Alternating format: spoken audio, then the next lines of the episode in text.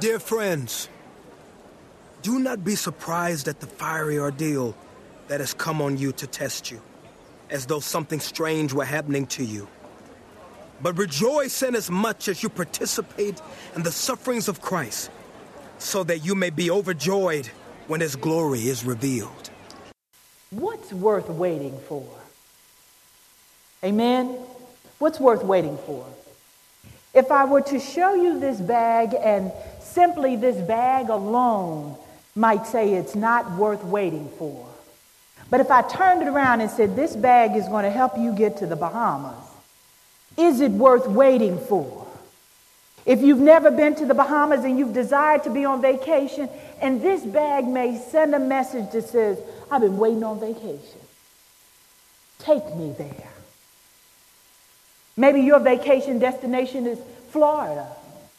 Or maybe it's where your children are. Or maybe it's here. But maybe it's something you say is worth waiting for. How about the sweetheart of your life, the dream guy, the dream woman, the dream job? Are any of those worth waiting for? Some of you who are in school, the dream teacher that's going to give no homework, but all A's, is worth waiting for. All right? We all have different things that are worth waiting for, but I want you to imagine this day looking up into heaven and you see a figure just ascending up into the clouds and a bright light just shining down around us. Can you see the heavens opening up and say, they've been waiting for Jesus to rise? What would you do if you saw that? What would touch your heart? How would you praise God if you saw him just rising up into heaven? Why did I pass you this cross around? On the back of this cross is a word called hope. It's a funny shaped little cross. It's not the traditional long shaped, skinny, funny, odd. It's not even a cross that's made from wood. It didn't wasn't taken from the tree. But it has a story of rising up. A couple years back I was in a hurricane. And in that hurricane, I waited for the pause. I waited for the sunshine. I waited for the sun to come back out of a cloudy day. And when the sun came back and we were in the midst of going back home, we saw a city destroyed. I waited for trash trucks to pick up junk. I waited for a new spirit. I waited for the smell of death to be gone. I waited for the Lord, and He heard my cry. This cross is a cross made by a sister friend of mine. And out of all the broken glasses from her church, and out of all the rubbish from around the things that were precious in her church, she began to collect little pieces and ask God to reformulate things that were so precious unto them. For each of us that had been involved in the storm, she gave us a cross of a different shape. Little broken pieces that she put into the kiln and melted down and, and made into something new. And this cross has a little flower in it, just a little bit of color. Got little speckles of red that reminds me of the blood of Jesus Christ. But the day that I waited for the sun to come, we were in a meeting. And she gave me this cross in my hand. And she said, Jacqui, God is going to speak to you through a moment of hope. You don't have a day without sunshine. You have a day where the light of God is so bright she reminded me what it's like to wait on the Lord, what it's like to ask for your strength to be renewed, what it's like to say, My heart is broken and I need God right now. on this Ascension Sunday. Why do we lift this up right now? Because it is a reminder to us that 40 days after Jesus Christ rose from the dead, he encountered people just like you and me. He encountered his disciples, and in those encounters, he reminded them of what he had told them when he was yet alive. The Spirit will come. I'm sending you a comforter. You will not always know, but I will be present with you always. Therefore, I offer you hope. I offer you love. I offer you an understanding that He is worth waiting for. So, Pastor King, why do we go here today? What are you trying to say to us in this ascension moment? The sermon title is simply Worth the Wait.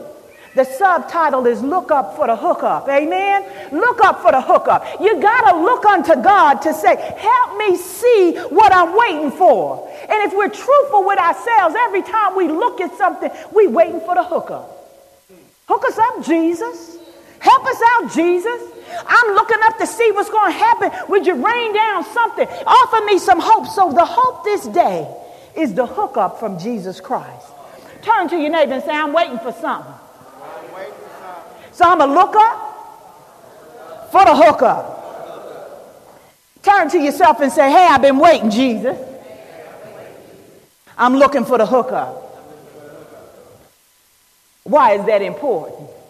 Because at some point in our life, we've been waiting for Jesus to rain down on us. We've been waiting for Jesus to call our name. We've been waiting for Jesus to reveal the plan. And at the end of the day, we're like, is this the plan?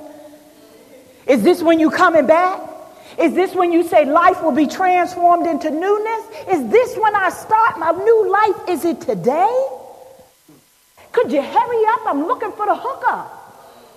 As Christians, as people walking on this journey, we've got to be honest with ourselves from time to time. We are struck with a moment of impatience. Can I tell the truth? We're struck with it. We like, I've been on this journey. It's taken a while. I'm hoping for Jesus, but hey, I'm looking for the hookup. What is it that I'm waiting for? Well, I stopped by here today. We're waiting to worship a risen Savior. But why are we waiting? What is the wait about? The wait is about getting to know God. The wait is about understanding what we've been called to do. The wait is about the preparation and the transformation. The wait is about cleansing our heart. The wait is about getting the hope. Well, you see, if you turn with me and you look at the book of Acts, you'll, you'll get a chance to go back and check it out. But go back and look at verses 8 through 11 and, and verse 14. And, and I just want you to be reminded of what these verses are telling us about. For at the end of it all, what are they trying to tell us about the ascension of Jesus Christ? It says that you will receive the Holy Spirit when it comes upon you. And that he will call you into the witnesses in Jerusalem and all Judea and Samaria. And then this is the part that gets to us every end of the earth. He knew there would be a segment that included us, and we're part of the ends of the earth. We are not in Judea, we are not in Samaria, so we can't take ourselves out of the equation because he's speaking to us right where we are in our own places, in our own spaces, our own houses, our own situations, and even our own impatience. While they were looking up, a cloud took Jesus out of their sight. And then a man in a white robe, two men in a white robe, were puzzled. Said to us, because the men of Galilee, the people who were looking up for the hookup, they were puzzled. And he says, Why you keep looking up there? For when he returns, it's on his time. So, part of what this is about is recognizing that he has given us insight right now. But even though he's been lifted up, he is sitting on the right hand of Father, which come to judge the quick and the dead. He is where he said he would be. He is sending a comforter. Next Sunday, we will lift up Pentecost. A lot of people wonder what is Pentecost all about? Pentecost is that moment where the Holy Spirit descended, that promise that He said would come forth, came down upon the world, the earth, the whole being, and it set the world on fire. The Holy Spirit rubbed up and said, What have you been waiting for? I'm trying to help you know that you are comforted. My friend's words were very comforting to remind me that hope is possible. My friend's words reminded me, for truly I was gazing out the window a many a day after the storm. After helping people and knowing that God was moving, my heart was troubled because it seemed like things weren't happening quick enough. For you see, during the rising of Jesus Christ into heaven, it was 40 days that he walked around and touched the lives of his disciples. Has he ever walked around in your space? And you didn't know who he was, and then all of a sudden he just disappeared. Maybe it was a coworker that you did not like, but all of a sudden was very nice to you. And by the grace of God, he moved on your life, and you said, What is this about? But in reality, we have to remember that God is doing things right now. But where this sermon is going, what's worth waiting for are answered prayers. In this passage, he reminds his disciples, he reminds the people of that day that they ought to pray for one another. So I say to you this morning, have you prayed for somebody else's need? Have you prayed for somebody else's tears? Have you prayed for somebody else's issues? Are you just walking around focused on your own hope? Your own situation, your own hookup. You looking up the hookup and you saying, ah, y'all get y'all's the best way you can. But I just want to stop by here to say, are you praying? For if all of us are sitting here today, somebody prayed for us. We had a praying mama, we had a praying daddy, we had a praying grandmother, we had a praying uncle, a brother, or a sister, or Pookie, or play mama, or somebody that prayed for us so our lives would be changed. We're not just sitting here by happenstance, we're not sitting here because we're just so great of a people. We're sitting here as a power and a testament of what prayer can do in the midst of it all, when Jesus ascended into heaven, that was an answered prayer. That was the fulfillment of a promise. Has anybody ever promised something to you and you're afraid that they haven't fulfilled it yet? So you've decided you're just not going to speak about it anymore.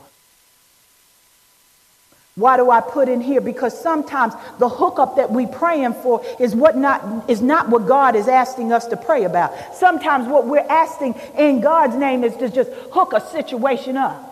We don't want to do the work. We don't want to be involved. We don't want to be a part of the answer to the prayer that He is answering right now. We're just trying to get the hookup. Well, this morning I have to tell you there's an investment in prayer. There was a time when an older woman said to me, just baby, pray without ceasing. And what crossed my mind, I said, she must be special. Does she expect me to walk around talking to myself all the time like I'm half crazy? But pray without ceasing is a lifestyle. Pray without ceasing is a mindset. Pray without ceasing is something that you take on in a different kind of way. On my graduation from seminary, my degree was only a few minutes short. It hadn't even been that old. I had prayed for the hookup, and the hookup finally came, and I walked across the stage, but I was coming back from a celebration. And the street was black, and there was smoke everywhere. And before me was an accident. You know how God's timing is perfect. He had me leave the event so I wouldn't be involved in the accident. But I was the first one to see the accident. I said to Donnell, I said, You need to pull over. Can you knock on a neighbor's door? Can you tell somebody? Can you send the ambulance? Because somebody in here is dying. I called upon the Holy Spirit. I called upon the Most High God because at that moment, it wasn't about my education, it was about the ability to call on the Most High God. So I asked you this morning, when was the last time you had a conversation with Jesus? Did you have it only because you needed something, or did you have it because you were willing to pray to Him and ask Him to be who He is calling you to be? Do you know what Jesus looks like? If I would ask you to turn and look at yourself in the mirror, can you see God in you? Can you see the Holy Spirit raining upon you? Can you see what it says in that passage in Peter? That he came to reside in you. Is he residing in you? Is he presiding in you? Are you so focused on the hookup that you can't see his protective spirit? Can't you see the coverage that he has? Oh, you can't see it with the human eye. But get up close. You know, like Big Mama used to say when she was getting ready to tighten you up, come close. Come real close. I want you to feel my breath upon you. For the Holy Spirit wants us to know that His presence is with us all the time. For He has already transcended down. And the conversation of prayer is a conversation with Jesus, is a conversation with the Most High God, is a conversation with the Holy Spirit. You are talking and they are talking back, but are you listening? Or are you just praying to look up for the hookup and you took your listening ears off? You know when you was little and your mama said, I need you to listen up. And I don't know what it was. My daddy only had to say things one time, but my mother had to repeat a little bit with me. Probably it was more about my ears than what she was saying. It wasn't about the tone or anything, but when she would say, Come close, she got my attention. When my daddy would walk in the room, his presence would get my attention. There were certain ways he put his hands on his body that just said, I'm serious right now. He had a certain walk, he had a certain lean, he had a certain stature that would just say, Don't play. When Jesus ascended into heaven, he wasn't playing with us. When he said that there would be a Holy Spirit coming upon us, he wasn't playing with us. We look up for the hookup, but then we don't want to have the conversation. So, what is this sermon really all about? I'm asking that you wait and hear from Jesus. How do you actually wait? Humble yourself. Cast your anxiety upon him, for he really cares about you. Discipline yourself. We know about discipline, but we struggle with what it means. We do it for two days, we do it for three days, but that fourth day, that discipline can get kind of tough. So I invite you, even though it's fun, it's, it's great, but discipline yourself to have a time to talk with God. Talk to Him all the time, but have some personal time that's just you and God. And then at the end of it all, on this part of your spiritual journey, take time to listen. God is speaking all the time through signs and wonders, through testimonies of others. And we're too busy with the mirror right up here that we forget he can talk to us through other people. Last but not least, what are you really waiting for? I think some of us are waiting for a shakeup more than just a hookup. Some of us are waiting for the thunderous sound I invite you to seek God, for he has already ascended into heaven. And the Spirit of the living God has fell, fallen upon us and has given us rest, peace, love, new life, and grace. We have learned how to wait in the Lord. We have recognized that our suffering is testing us. If you're in a test, say amen. If something is testing your life right now, say amen. If you're in a situation where you know that you are being tested, say amen. But isn't it good news that in due time, in due season, in a little while, the grace of God will ascend upon us, and what we were supposed to learn, we will learn, and we will walk through this with fire and tenacity and the ability to be hooked up with our purpose. I invite you to get to the other side. But I tell you, it's all about God's time, and I can't make you get there. I can't pull you through, but I can invite you to be willing to walk through the fire and realize that you won't be burned, but you will be renewed, you will be restored. I'll leave you with this. Anybody ever in here got in trouble at the house? And your mama said, I'm not going to whip you behind right now. I'm going to get back to you.